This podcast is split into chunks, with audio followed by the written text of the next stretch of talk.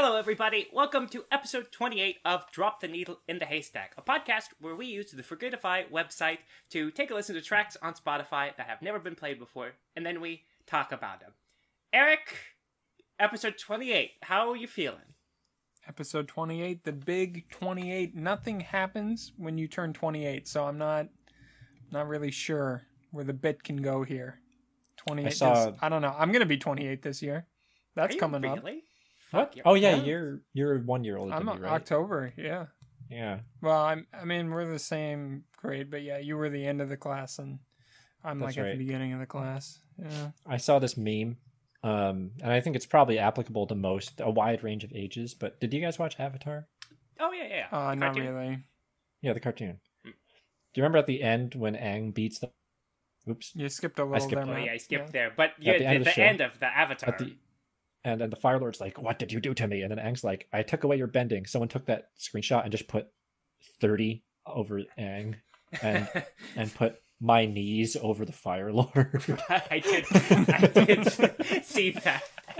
I thought that was funny. Took yeah. away your bending. There's a lot of good Avatar memes out there. Oh, It's a popular show. Yeah. Good one. It's a good one. have you guys it? have you guys uh, been getting what's what's it like in Ohio? I got my vaccine two days ago. Oh, cool! Congratulations! Yeah, it's open Yeah, to the general awesome. public here in Ohio now, and I think it has been since the end of March. And I have got my first shot a couple weeks ago. I'm totally in the clear. I'm a free man. Did you get it laminated? Are you supposed to? Uh, no. no Staples sa- apparently said Staples would do it for free. Well, fuck yeah! Let let's laminate those Maybe I boys. should do that. It's Alright, like yeah. Krispy Kreme said you can get free donuts, and then Staples said they'll laminate it for free. But I saw this other thing. It was like, can't wait to put fully vaccinated on my dating profile, like some kind of adoptable pet. that is the some some some changes will have to be Yeah. made. I don't know about you guys, but my arm was really. I was only the first shot. My arm was like shot for a day. Mine was I not was so like bad. sick as a dog for those for both shots. Yeah. Like Matt, it was what- terrible. Yeah, I would- I had like the flu for three days after the first one, and then was like super sick for two days after the second one. Both were bad. And yeah, my arm felt like it got hit by a baseball bat. Yeah. What what uh what shot did you get? Oh, I got the Pfizer. I got Pfizer. God, guys are Pfizer boys. Pokemon I'm- Pfizer yeah. version. I, I Pokemon Fi Yeah, Eric and I were talking about all the different ways we'll use these vaccines to, you know, sort of separate our different personalities. Yeah, yeah, yeah. I I can't wait to get my superpower. What's I got the Pfizer laser superpower? Well, I don't. It's They told me. vision They told me that I won't know what I got until the second shot, but I can expect Right. my letter from Professor Xavier like any day now. Sure, sure, of course. Don't- Don't worry, Robbie. I heard Moderna gets um like super smell. Like you can smell Aw. everything. So that's pretty that. cool, right? No! My cousin That's played bad. along. My cousin played along with the joke. He's like, "Oh, lucky! My only superpower was a sore arm," and I was like, "My friend told me that she can hold her breath for seventy seconds now." uh, that's a that's a good one. Imagine the possibilities if you could hold your breath seventy seconds. That's ten seconds longer than the average adult. You would Can the average fucking adult only hold sixty seconds? Yeah, about like a minute. That's like apparently most people's average. You know what? You actually you said 70 seconds, but then it occurred to me I don't actually know if that's a lot. like if someone said that to me, I would It's be not a impressed. lot. But I wouldn't be like I think the thing is, you just gotta imagine or remember that like the average American is probably kind of older and out of shape at this point. That's true. Fair. We are it's a number one in very, uh, obesity. yeah. But uh, anyway, should we get on to the music? That was Right. probably enough enough um, Yeah, banter. babbling. we got we got some good vaccine bits in there. It's salvageable. I'll figure Some it good out. don't banter. worry. Oh, hold on. Screen sharing is paused. All right, so I'm starting us off. My artist that I found this week is a guy named Bruce Ruffin. so Bruce Ruffin uh, is a uh, rocksteady and reggae artist. So I did a little research into the genres of ska, rocksteady, and reggae to kind of familiarize myself with some of the the differences uh, and a little bit of the history. But I'm, I'm far from an expert, so I encourage you all to to you know listen to some of the music I'm going to be mentioning and uh, maybe do some research on it because it's very interesting. So he got to start singing with a group called Byron Lee and the Dragonaires, and then I think his most prominent group before being solo or going on a solo act uh, was a band called the Techniques, who were sort of very famous in Jamaica, and um, you know they kind of had some outside the country success too, uh, in the genre of music, rock steady and, and reggae and things like that. Um, but he kind of had a solo career in the '70s. He had a few hits with like covers of Cecilia, and he had, I think, the biggest one it, it's saying here is um, a song called "Mad About You," which looks like it sort of became a, a hit in the UK and in Australia. Uh, but the track we'll be listening today comes from a compilation album, and it's a song called "In the Thick of It," and I'll take us there from the beginning.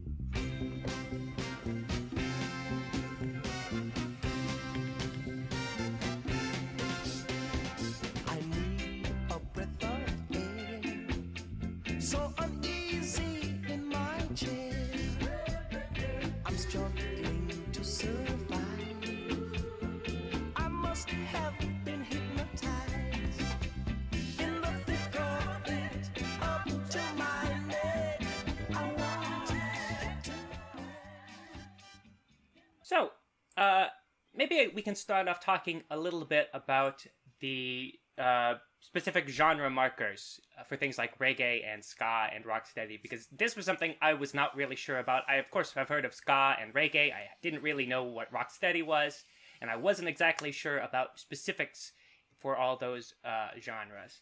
So, uh, to get into it a little bit, all three of those are genres of music that are related to one another, and they originated in Jamaica, uh, sort of in the in the 20th century, and, and developed.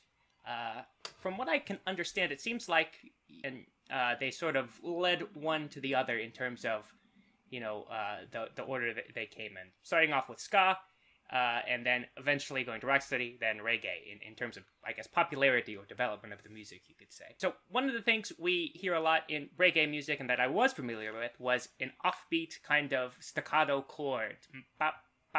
Bop. This kind of a sound we hear a lot in, of course, reggae tracks and things like that.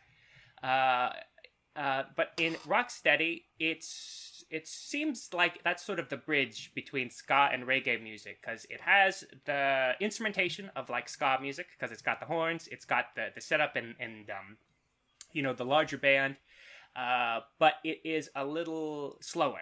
It, it seems to be a big sort of marker because it's sort of related to a song called the Rocksteady uh, that or that's how it got its name at least. So it seems to be very similar to to ska, but the big thing is that it tends to be slower. Um, and then for this track specifically, I don't know if we hear a, like Eric was talking about before. I don't know if we hear necessarily a lot of the things you might associate with reggae music, but I think we do have some interesting stuff to to talk about. But let me ask you guys, what do you think? What's uh, impressions of the music? Yeah. So um maybe it's just that I recently watched Dreamgirls and so that kind of music is in my ear, but it really reminds me the overall sound really reminds me of the kind of pop sound that we were getting in like the late 1960s out of Motown records. Um and like that general um feeling and like vocal quality and um style of song just very much seems in that kind of area. I don't know if I'm right, you know, like, but definitely feels more pop to me than reggae or rocksteady or anything like that. But that's that's not to say that it isn't pop without some of those elements. It's it's hard to say. Matt, what do you think? Yeah, I've been thinking about. I've been thinking a lot about like maybe where we're coming from with our perceptions of like these genres of music. It's tricky because like the genres of music really, really developed like over those years, and we have like the kind of postmodern conception of like what is reggae and like what is ska after like a lot of time for the genre to like get really pigeonholed Right. because I was saying like when I think of ska, I have a very specific sound that immediately comes to mind of like yeah, Reel Big Fish and like Streetlight Manifesto. And if I think of reggae, you know, you you always think of just like the super classic, like really backbeat heavy sound of reggae. And given that this is like what 1973, I think Yes, I think we discovered that. Yeah. Yeah. the thing that gets me about it is its proximity to like disco and funk in like the time period and the i'm thinking of like the other music it reminds me of and it immediately conjures to mind just like a general Jimmy Buffett sound, but also um hooked on a feeling. Do you know that song? Yes. You know what? Actually, now that you say I it, that's that, a good that's, comparison. that's a good Yeah. that's a good one. Who who's who's saying that? Who They're like a one hit wonder. It was like really random, but hooked on a feeling and like uh maybe even just kind of like that music around the time of like you know build me up Buttercup. Yeah. Right. Well, I think it is definitely fair to say that uh, his his music, this track, and a lot of the tracks it seems in his solo career, especially, are uh, incorporate a lot of pop influences, pop and R and B, and um, and you know things like that.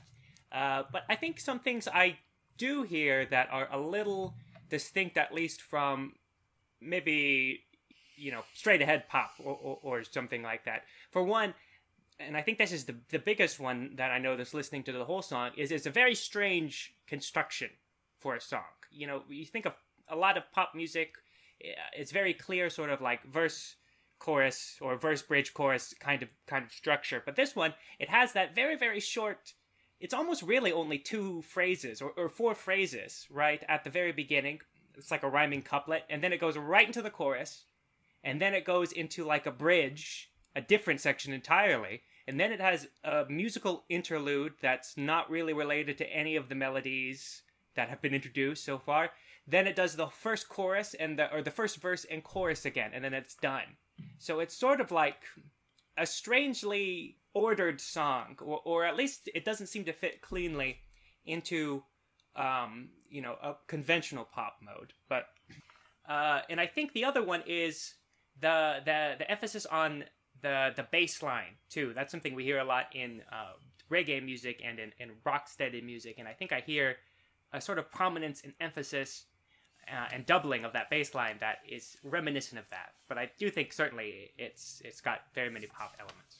It's a really active bass line too. Like, I I wonder what kind of instrument they're playing on because the strings are so punchy and like bouncy, Hmm. not kind of like a that like I don't know dirtier bass tone that you get in like again I'm thinking maybe like more punk ska because obviously like, yeah in ska the bass player is like going. That's like a hard job.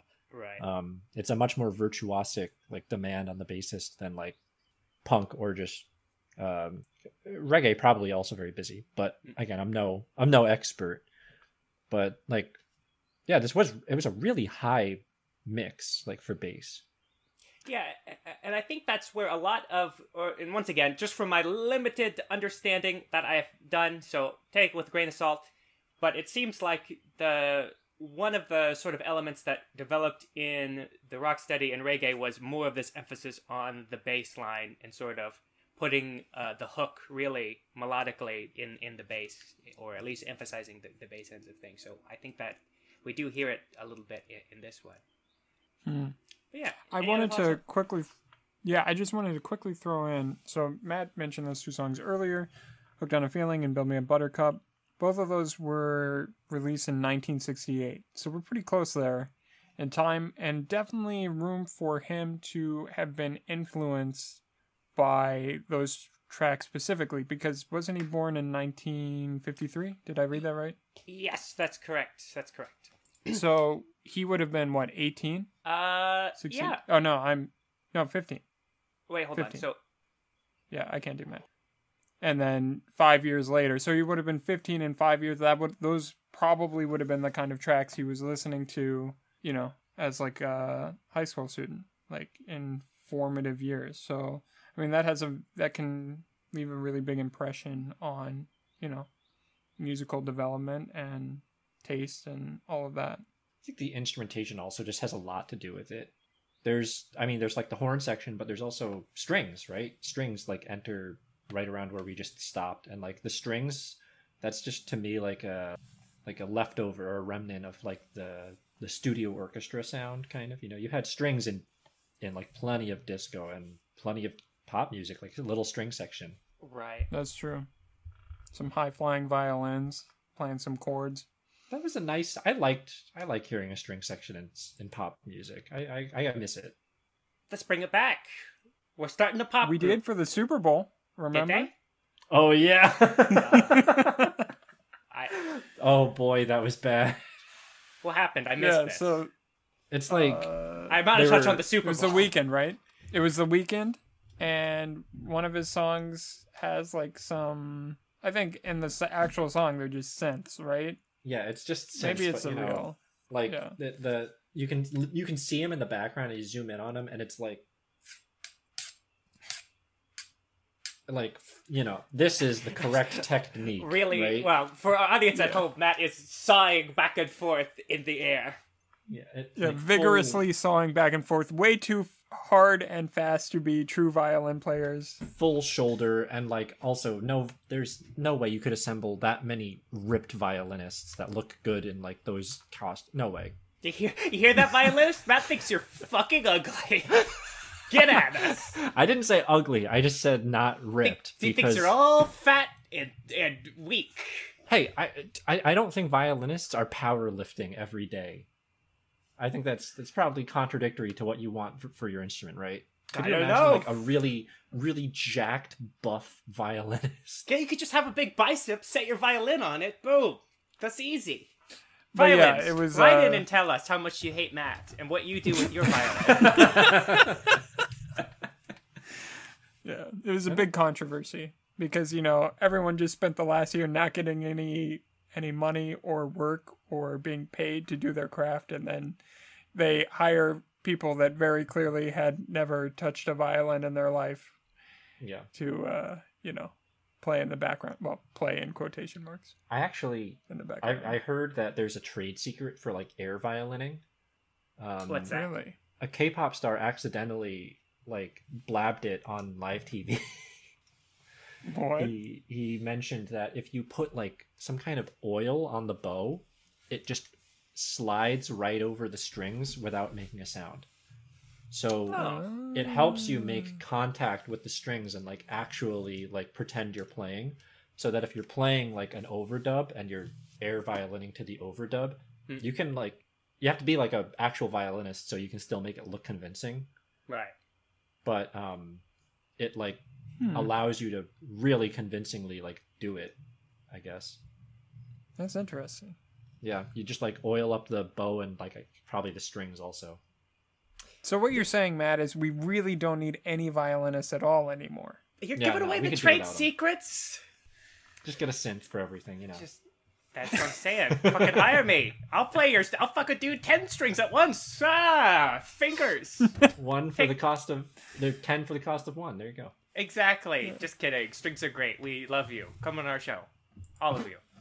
Uh, oh, one final thing about Bruce Ruffin. It seems that he switched careers in the 80s, began studying law, and eventually became a legal consultant to other reggae artists. Which uh, is pretty fucking cool, if I don't say so myself. Good for you, Bruce. Come on the show. If you shall like. we uh shall we move on to eric's selection for the week i'm pretty excited for this one Yes, Eric, you Yeah. want to introduce this? I think we should. There isn't too much to introduce. This man doesn't appear to exist in any form on the internet. Um, but we're about to listen to the album Looking for Uncle John. The band is Taken from Earth, and the song title is Indigent. And we're going to start about the 20 what second mark? 24th. 24th. All right. Born and raised in Northern California, my dad trained me as a woodshop apprentice. But there was no jobs in that, so I went to work in the sawmill. I saw two men lose their fingers, but when I saw a man get his hand cut off at the wrist, I knew there must be more to life than this. So I quit work and slummed with some friends, mixing chemicals in the kitchen sink, making crank for the locals. Heavy duty trucker speed. Sorry. sorry, the phrase making crank for the locals will never not be funny. there's just And then you, you know like we we mentioned it we were all completely gripped by the story of this song and f- we don't a- always listen to the whole song in our like pre-show listening but none of us said a word and just let the whole thing play out before we started the show and it reminds me of um some of the other storytelling songs that we've had on the show Right. Yeah. Absolutely. You know which one? yeah. I'm, you know which one I'm thinking of in particular? Uh, how come my Uh, dog don't bark? Oh no, that's a good one too. But I was Skin thinking Bone of, Jerome. Nope, Lonely Man Denim Dan. Ah, Lonely Man Denim Dan. could Oh, forget? of course. they just like they hook you in with the first couple lines of the story, and like you, you gotta strap in for the whole ride. After you he think- says, yeah. yeah. Do you think after- Denim Dan ever made Crank for locals? "No, I think Denim Dan was maybe the local buying the crank." that, that does seem like him. But like after that, you know, lose a finger in the sawmill, you're like, all right, I'm here for the whole ride. I gotta know what happens next. Heavy Yeah. duty trucker speed. Is that what he called it? Yeah, yeah. There's just yeah, there's just so much going on here. Like I mean, I do like the storytelling aspect of it. And I do like the I like the I like the vocal timbre, like the range he's using to tell Yeah. the story. You know? It's very uh cowboy at a campfire kind of like telling you a story. Outlaw country. Yeah. Yeah. and there's there's a nice rhythm to it you know there's a nice pacing and rhythm and it doesn't just feel I It's don't very know, kind of jammed in His speech Yeah. is very musical, and he even does a few rhyming punchlines where he very intentionally later in the song he saved a few rhymes for um like downbeats or it was it was rhythmically very interesting. I remember. yeah the whole thing is definitely worth a listen and i wish we could do it on the show um and i wish there was something more uh i could find about this guy the last i i hate to spoil it for everyone but the last line of the song talks about basically about how he uh goes to live under a bridge like a ghost in in boston i mean it's it's a whole trek it's more about the journey than the destination here but this man truly does seem to be a ghost because can't find anything out. Albums from 2006 though. There's a lot of good music happening here, though. I mean, the thing. So the song starts right. There's like 20 seconds of intro, and it's Right. intro music, and it's just kind of chugging along with this nice gritty kind of guitar playing some some tritones or something, something like that. Yeah. And, And he yeah, you get some harmonica on top. Oh yeah, some Rattlesnake classic- sounds. Yeah, some some good harmonica, exactly the way that you what you think of when you hear harmonica, right? Yeah. Yeah. But like he starts talking and you're like, okay, what's gonna happen? Is this gonna be like talking the whole song? And then there's like that repeated chorus ish thing that happens. Yeah. Yeah.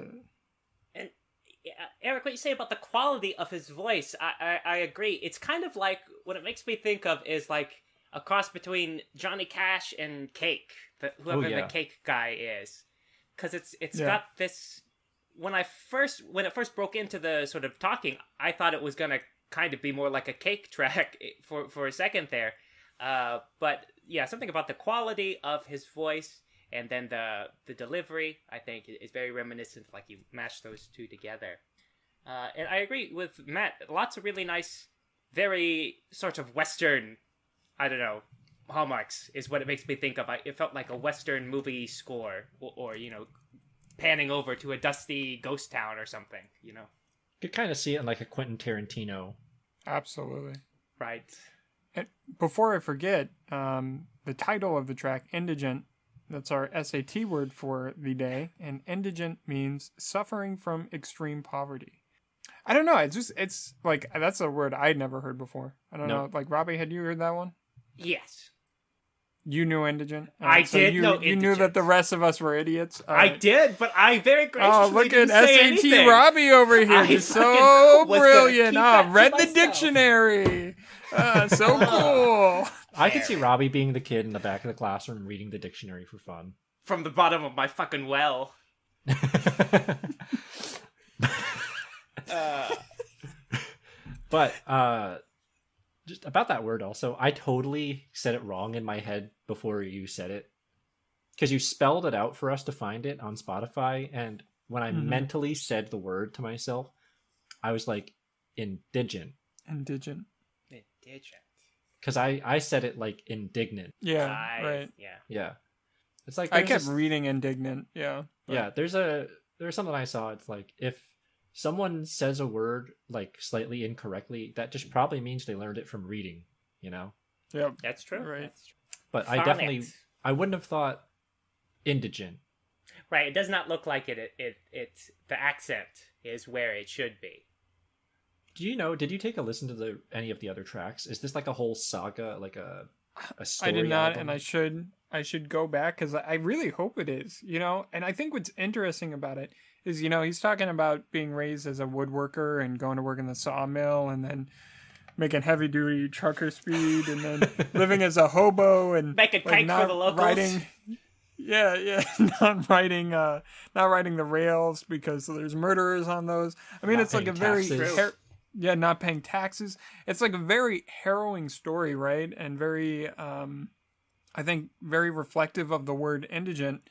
But it's so well told, and the music's so good that I can't help but feel like there's almost a separation there between, like, I, I want to believe it's his life, but at the same time, everything is so good that it seems very at odds with everything he's told us. You know, not that I don't think you know, like hobos that you know make heavy duty crank for the locals can't be like excellent musicians and storytellers. It just you know, It reminds me of like um my friend told me uh that his his grandpa was like a real real Texan cowboy. Nice. Like he he broke cattle, not cattle, broke horses. horses. He broke horses. And he was telling me about the history of the the term widowmaker. Have you guys heard this word, widowmaker? Uh, I know the word, but I don't know the history of the word. So Yeah. Widowmaker, I've seen it in two iterations. First, I've seen it as the Overwatch character, and second, I've it was like a unlockable shotgun in like a video game.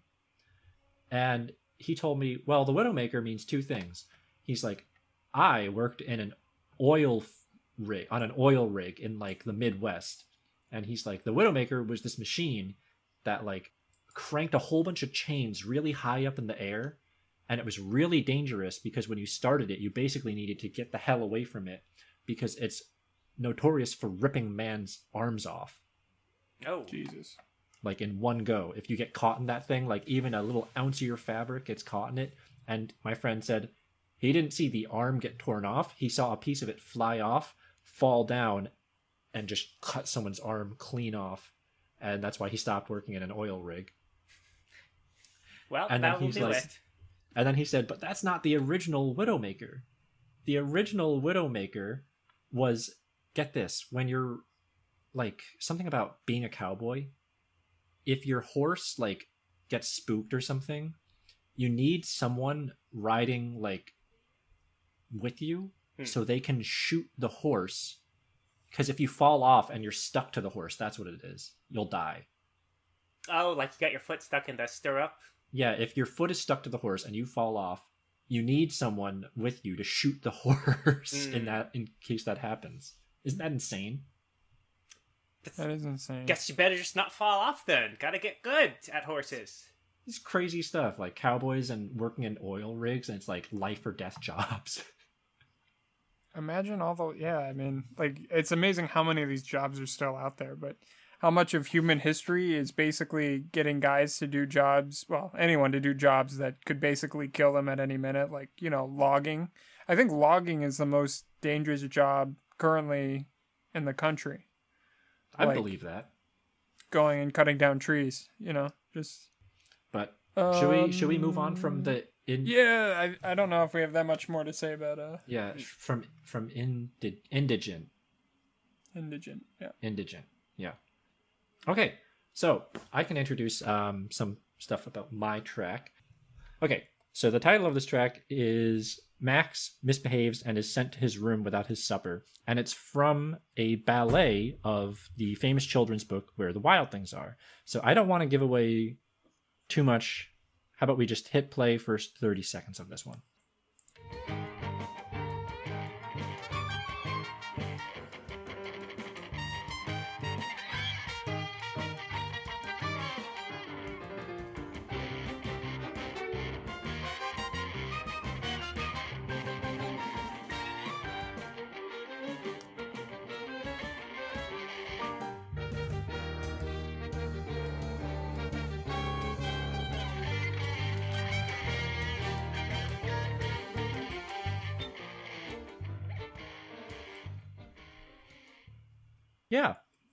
So I was just so immediately a like super into the sounds that were happening, but b also intrigued by this. Like, what is this? This is a setting of Where the Wild Things Are, the famous children's book. Who is this? Is um by the composer Randall Woolf. Somehow, not familiar with this composer, but they are a. Uh, let me just read off a little bit about him. Randall Woolf is an American composer born in 1959 and primarily based out of New York City, uh, like Brooklyn. He's worked with the Brooklyn Philharmonic.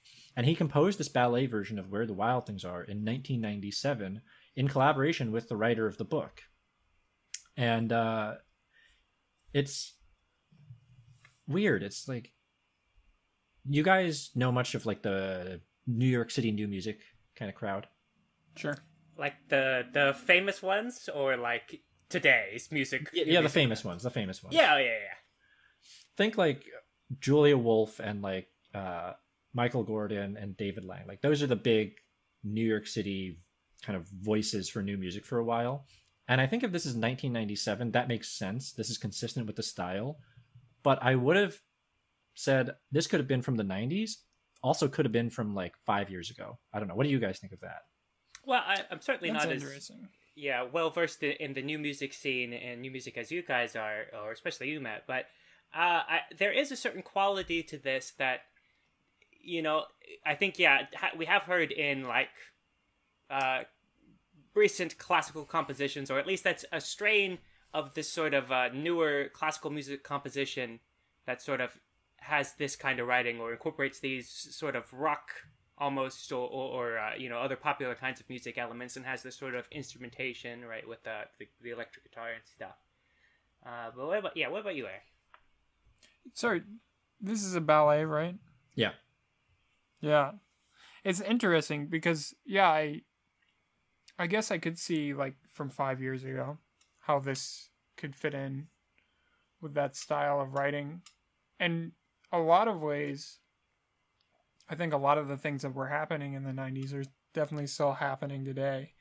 Um I think some of to it. me it doesn't sorry just to me it doesn't like I, I guess i haven't listened to too much modern ballet so i, I can't really comment about that but um could definitely see this fit into like a musical right you know like Yeah. that kind of style of modern musical writing where you have a semi pit with uh, a lot of electric guitar piano you know maybe electric bass drum kit that kind of stuff I think maybe the thing I was trying to get at the most is it's aged very well. Sure yeah, yeah, definitely this sounds like it's aged very well. I think, well, this was recorded in 2007, and it says on the website that this has had like hundreds of performances, and I believe it. It's a 40 minute work. It's aimed, I guess, by default at kids, right? Because where the wild things are, that's for kids. And I think the whole thing, it's successful in so many ways. I could sing a bunch of praises about this. Perhaps the biggest shame is that I just didn't know it to begin with. I think it it maintains an accessible sound while still probably pleasing the big, you know, new musicy overlords. Uh, also, I'm just a sucker for bass guitar and electric guitar in classical music. I think it's great. I love using them whenever I get the chance.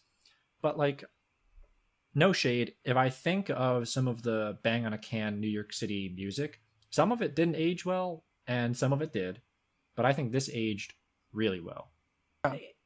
Yeah, that's interesting uh, to think about, especially the the instrumentation. So, I, and I guess that that makes me curious. Uh, Matt, you mentioned you get to you like to use basic guitar whenever you can in your own writing. Have you ever had the chance to write for an ensemble like this, where it's like basically a rock ensemble plus whatever whatever the instrumentation was, the strings and the trumpets and flute clarinet Yeah, you know, I actually did. Um, I was going to mention it. This group reminds me a lot of um, Ensemble Klang or Clang, Ensemble Clang. I think it's Uh, clone. Oh, maybe. I maybe I feel Klang. like there was a big disagreement when they came to Peabody. So you know what? it's rather K than- L A N G, right? yeah, ensemble. I think it's indigent. I I just remember when they came to Peabody, you had half people saying it Clang and half people saying it Clong. Yeah, But I remember anyway, this.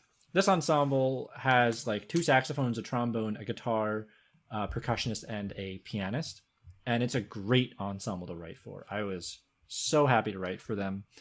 Um, I did write my own piece that had electric guitar in it, but not bass.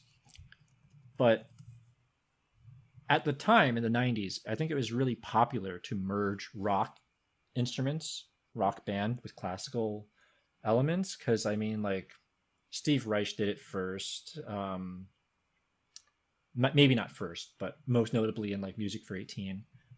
And then um yeah, definitely Julia Wolfe and David Lang started doing that a lot more. Nico Muhly does it a lot.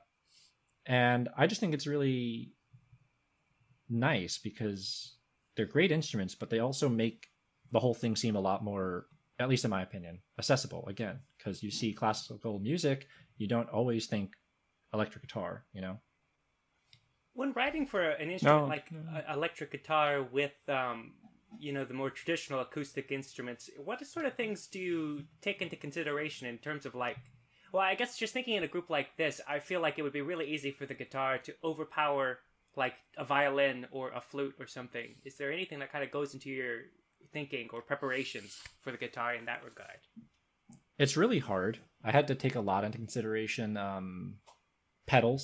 Every guitarist has a bunch of pedals, and they all do incredible different things. right I had my guitarist working with a volume pedal, but also there's a really cool thing called a freeze pedal, which essentially just takes the sound and suspends it, Ooh. which is really nice. Um, but the hardest thing actually is the guitarists have to teach the uh, typically the classical musicians how to blend with them ah i see because like classical musicians were very used to playing into each other's sounds. And as long as your guitarist is aware of like volume and all that stuff like you know they're a good musician. They'll know what they're doing. But i think that um acoustic instruments get a little bit timid around electric guitars i think. Hmm. but i really liked a lot of stuff going on here. There's also some uh, trombone multiphonics that were orchestrated in with like the guitar distortion itself. Whoa yeah, this thing is awesome. Yeah, you know, Robbie, um, Peabody has a huge, huge uh, classical guitar program. So it's really interesting seeing what some of our peers coming out of this uh, department end up getting into. I was thinking um, just this discussion about classical music and using electric guitar and all of that stuff is reminding me of one of our classmates, Sean McFarland, who came who just came out with his own album actually called 1006 and Resonance. Um, and I believe the album, I haven't listened to the whole thing, I've listened to a good chunk of it. Um, he takes Bach's um, 1006, and then every other track is a new classical music piece featuring electric electric guitar, but he plays everything on electric guitar um, throughout the album. It's very very interesting. It's um, he does.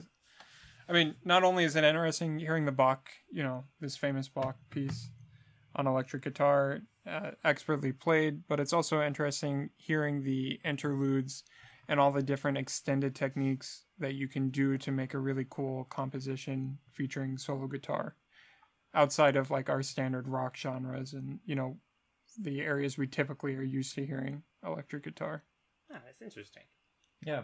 If I can also, I want to try and direct you guys down a different avenue with this.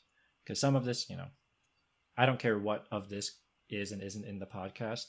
But since I know you're both nerds, this music also made me start to think of like classic video game, like fight music.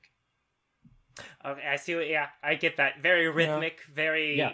yeah Like uh, Final Fantasy kind of like the just random battle bot like fight music. Right. I think you know what else it is. What what what else the guitar can do? I think it when paired with strings, it sounds very sprawling and very epic and very energetic. I think just the mix of the timbres is Yeah, there's something about it.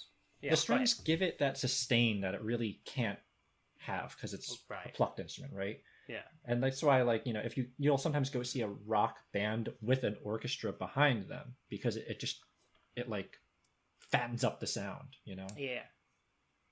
the track itself really gives a sense of motion which is good because it's a ballet It's a temper tantrum. It's like supposed Yeah. to be basically a, a temper tantrum happening, right? Yeah. It's I just wanted to say it's super cool that um he not only got the author's permission but worked with the author to make this happen.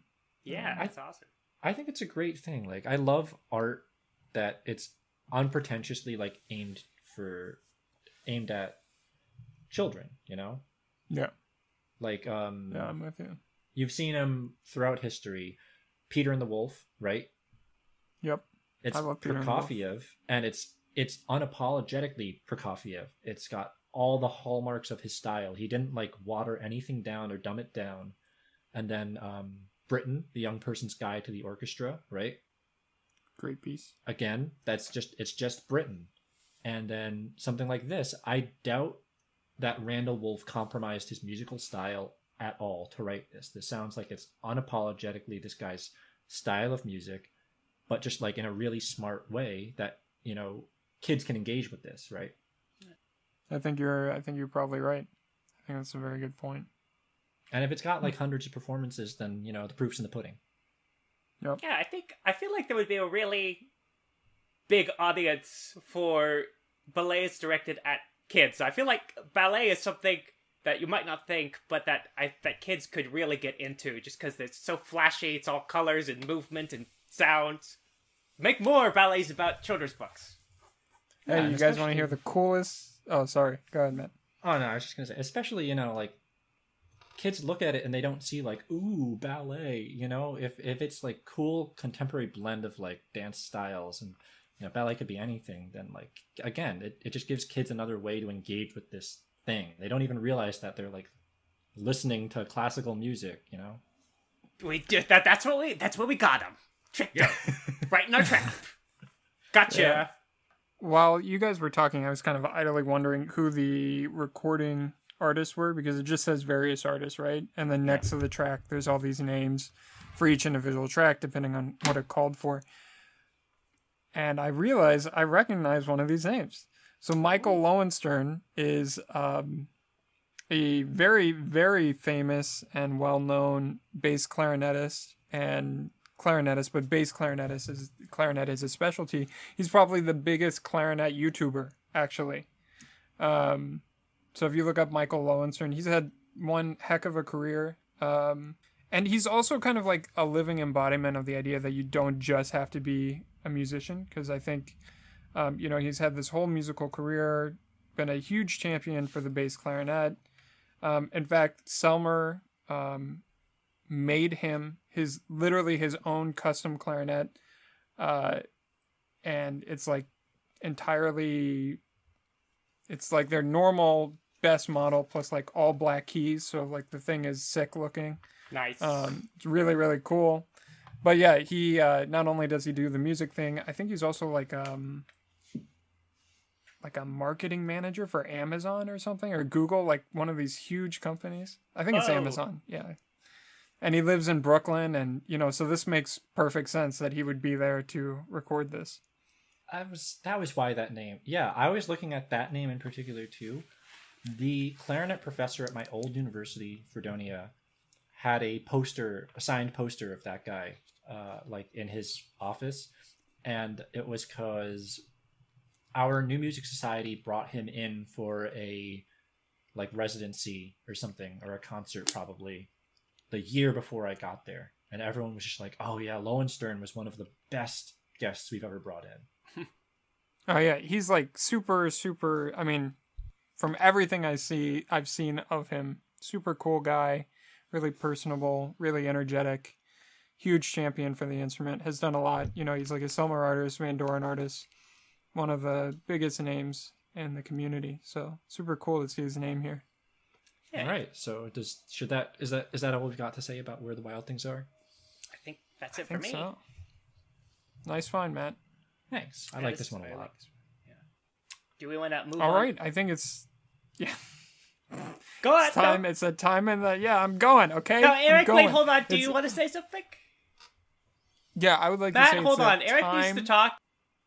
All right, thank you, Robbie. I would- I'd just like to say that it's that time in the podcast where we tell each other what we listened to this week. So you better get your phone out, Robbie. Better start looking now. Oh, he's already got it folks. size, one step ahead. Genius brain Robbie over here. Look at all the wrinkles on that brain. All right, Matt, why don't you go first? Because Robbie still needs some time. Yeah, sure. I've been listening to. Um, I'm writing a. I'm writing a chaconne right now, so I've been listening to lots of closed variation form music, chaconnes in particular. Um, so this week, two in particular, the um, Brahms Symphony Four, Movement Four, because it's just it's just like a amazing. The whole thing is great, but Sym- Symphony Four, Movement Four is a chaconne, and uh, also which string quartet? Okay, the George Rochberg string quartet number three. The third movement is his own version of um, Canon in D. It's like really random, and I imagine he probably got some weird criticisms for it because he was like a serialist before this. But it's like a really just beautiful e- expansion of uh, Canon in D, and it's like super lush and gorgeous. And a- anyone should walk down to Rochberg's Canon in D at their wedding instead of the Pachelbel one because the Pachelbel one is like bland vanilla garbage compared to this. So yeah. You hear that, Pachelbel? Suck it, string players. Eat. Yeah, Matt. Oh boy. Oh boy. No prisoners. Matt, do, why, why don't you tell the people what's a chaconne? Oh yeah. Um. So a chaconne is my. It's like one of my favorite musical things. A chaconne is an old musical form, and it's what we consider a closed variation form, meaning that uh, it takes an idea and just like repeats it a whole bunch of times, but like in different in a different way. So the chaconne repeats a chord progression over and over again, but it's just dressed up differently every time. And it's a nice like it's like setting a challenge for yourself when you're writing, right? It, it- if you impose rules upon yourself, you can create really interesting things, in my opinion. So yeah, I love chaconnes. Is it my Nice. turn next? Oh yeah, I It's think your you're turn, next, Robbie. Robbie. It's my turn next. So this week I listened to a Woody Shaw album called Solid. It's got a cube on the front in the album cover, so look out for the cube.